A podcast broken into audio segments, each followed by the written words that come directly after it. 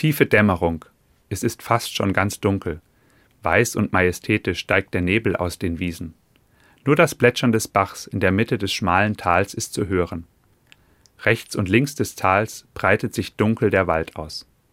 Ich befinde mich mit Kindern im Zeltlager auf einer Nachtwanderung. Wir haben keine Taschenlampen. Alle sind mucksmäuschenstill. Nacheinander im Gänsemarsch gehen wir den Trampelpfad durch das hohe Gras, immer im Tal entlang. Der Weg ist gerade noch durch das wenige Licht der Abenddämmerung zu erkennen. Dann biegt der Trampelpfad nach rechts ab. Er führt in den Wald. Plötzlich ist es stockdunkel. Die hohen Tannen schirmen das nur noch sehr schwache Licht vollständig ab.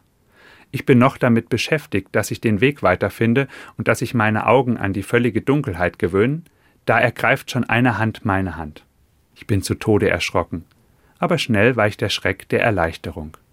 Es ist die kleine Jones, die mich an die Hand genommen hat. Mit freudiger Stimme sagt sie zu mir Jetzt bin ich sicher. Ich bin völlig verdutzt und in diesem Moment auch ein wenig sprachlos. Später kommt mir als Religionslehrer natürlich ein Bild aus dem Religionsunterricht in den Sinn. Eine große Hand und darin die kleine Hand eines Kindes. So hat es eine Schülerin im Unterricht zum Thema Gottesbilder gemalt. Dazu sagte sie Gott ist wie eine große Hand, die mich führt und leitet. Ich durfte als Großer bei der Nachtwanderung die kleine Jones an meiner Hand führen und leiten. Und Jones hat sich sicher gefühlt. Wie schön. Und ich als Großer?